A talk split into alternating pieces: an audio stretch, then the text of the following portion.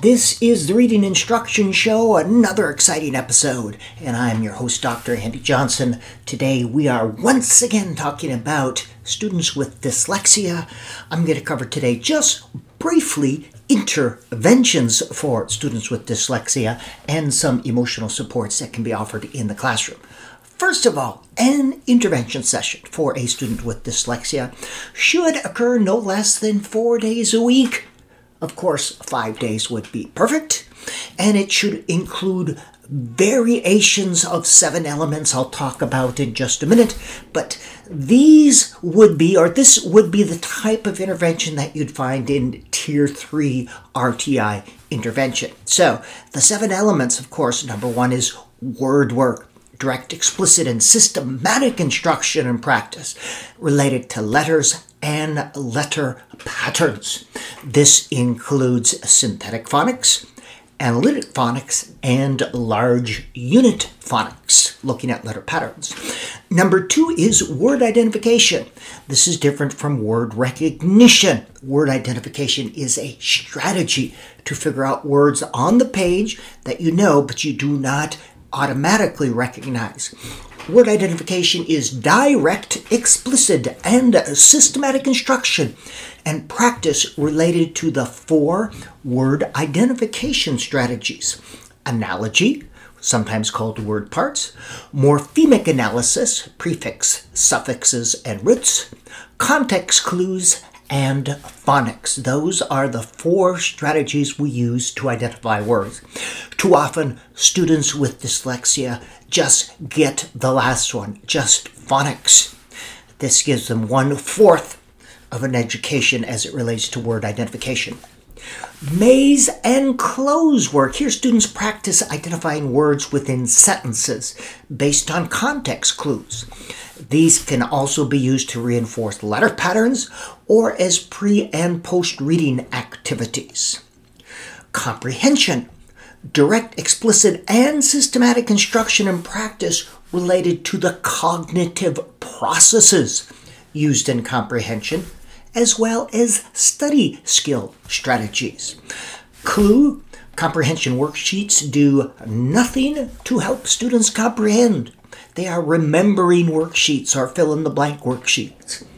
Off on a tangent. The fifth element is reading practice.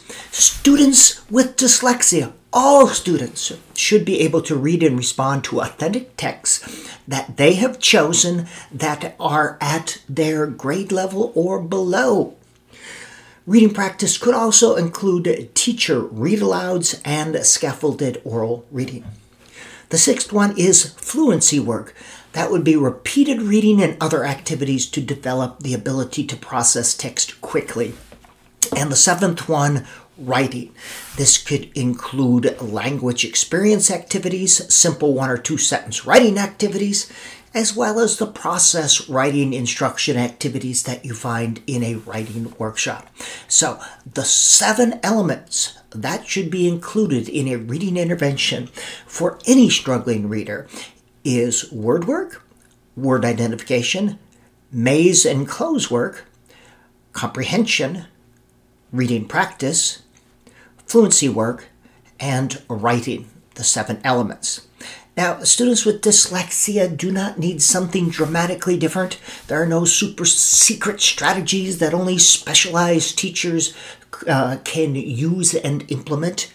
They need the same types of instruction and interaction as other struggling readers and as other readers.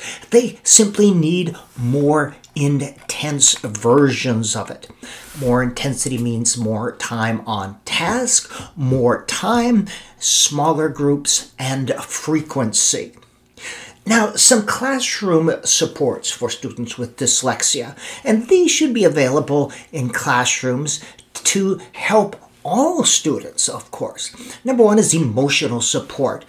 Uh, reading things takes much of daily instruction in most classrooms, especially in elementary classrooms. We have to reduce the stigma. The first thing I say when working with a struggling reader is this readers of any age. Lots of people have reading problems. It's no big deal. We can help. Also, appropriate check ins like, how's it going? Are you finding any good books to read? Or, of course, emotional supports and check ins are appropriate for all students. They all need that emotional support and check in.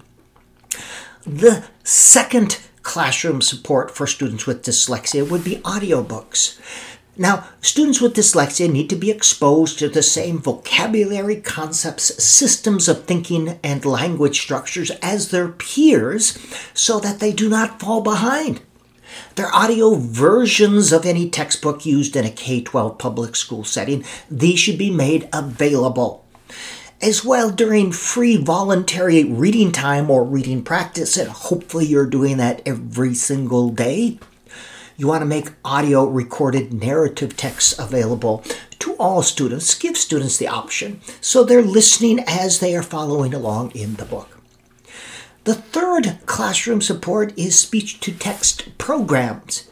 Most computers come with speech to text programs that enable students to have oral text converted directly into written text. Encourage students to use this for classroom assignments, including their writing assignments. Now, these programs also read written text back to students. Both should be used interchangeably. And I use this one a lot as a writer, having the text read back to me. Powerful strategy.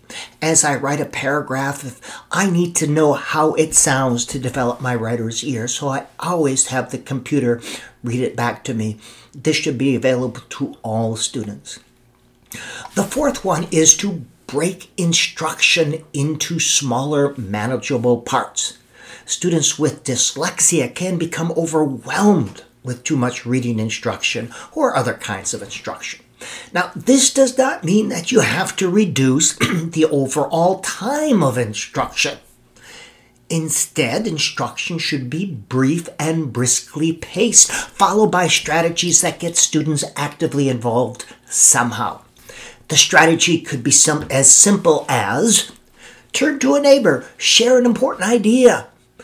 The point is, the brain learns best when instruction is provided in small bits, followed by a chance to do something meaningful with that instruction the human brain does not learn well when it's presented with a large blob of something, a large blob of meaningless instruction followed by meaningless practice. We learn best in small bits.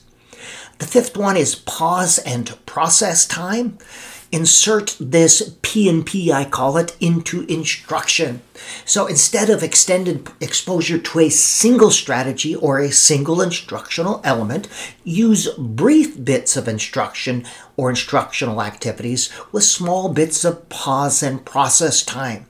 This enables students to think about and fully process the instructional input.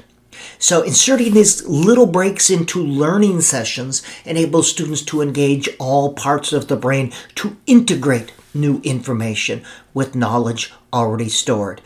Remember, reading does not activate one simple part of the brain, or two, the brain works holistically and interchangeably.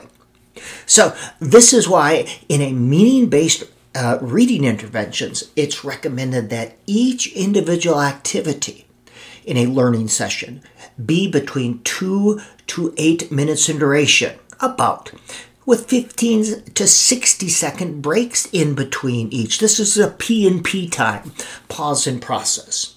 It could be as simple as, How do you think you did on that one? Or, Did you notice how you stopped to see if that sentence makes sense? Or, What do you think? Or, What do you think we'll do next? Anything to pause and create a personal interaction with the individual student or students. Pause and process time. The sixth one is to simplify homework assignments. Now, here's a story for you. Sam was a high school student with whom I worked. He had a severe reading disability, dyslexia, if you want to call it that. Because of this, he'd often have to work two to three hours every night with his mother to complete his homework assignments. Now, his peers usually spent no more than an hour to complete the same assignment. They're able to quickly finish their homework and go out and do teenager things. Well, Sam was inside working with his mother, struggling to read the assigned text and answer the questions. So, even with his mother helping him, he'd often not be able to complete the homework assignments. Some of his teachers thought him to be lazy or unmotivated when in fact he was working twice as hard as most of his peers. So, what did Sam learn with his overabundance of homework? He learned to hate school. He learned to hate everything associated with it. And he learned he was a failure, according to how the school defined him. Now, Sam was an intelligent young man. He could learn. He just had a very hard time reading. The amount of homework heaped on him served only to further frustrate and humiliate an already frustrated and humiliated young man. So, homework is for students to practice learning. That's the purpose. It should not be used primarily as an assessment device, as is often the case. Some homework is helpful, however, too much homework can actually reduce learning. In other words, a little homework is good, but that does not mean that more homework is better. More homework does not mean more learning, and it should not be used as a measuring and sorting device. Effective homework reinforces learning. It provides opportunity to extend and practice what is learned in the class. If the focus is on students learning, students should be able to complete most of the homework with high rates of success. Now, with homework, you also want to consider the developmental level of children. Children need to be children. They need to be outside playing with friends. Any homework before middle school should be absolutely minimal. In the same way, adolescents need to be socializing with friends and discovering who they are and want to be.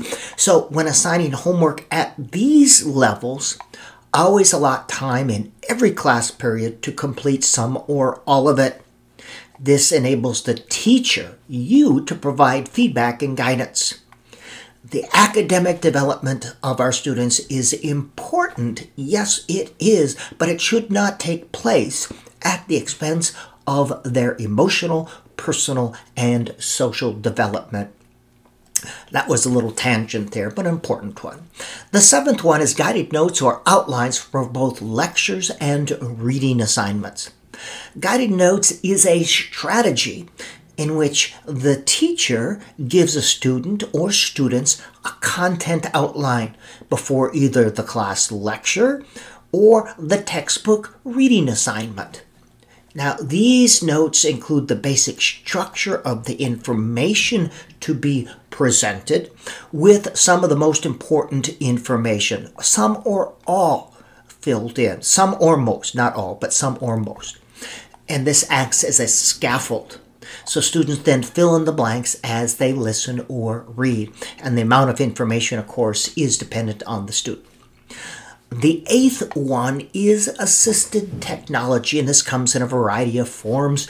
It could be something as simple as an audio recorder for class lectures or a spell check device for writing. There's also reading pens in which you move the pen over the word on the page and that text appears on the computer screen.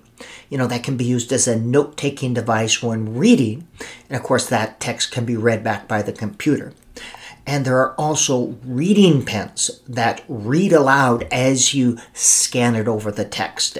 These currently are pretty expensive, and I have no idea. I haven't seen any research on this, so I have no idea. But my my out rule of thumb: if it works, it works. Do it. If it helps the child create meaning with print and learning, do it. And the last one is peer mediated learning activities. These are activities in which the students in which you create social interaction. They can include shared reading activities, cooperative learning activities, and tea talks, anything that creates social interaction around uh, the content to be learned. All right, This has been the reading instruction show for classroom support. We looked at number one, emotional support, number two, audiobooks, number three, speech to text programs, number four, breaking things into smaller, manageable parts, number five, pause and process time, number six, simplify homework assignments, and I kind of went off on a tangent there. Number seven, guided notes are outlines for both lectures and reading assignments. Number eight, assistive technology. And number nine, peer mediated learning activities. Remember, there are no magic formulas, no special programs, no super secret strategies that only specialized teachers can use for struggling readers. Instead, there are magic teachers who have knowledge and experience in literacy learning and are empowered to use that knowledge and expertise.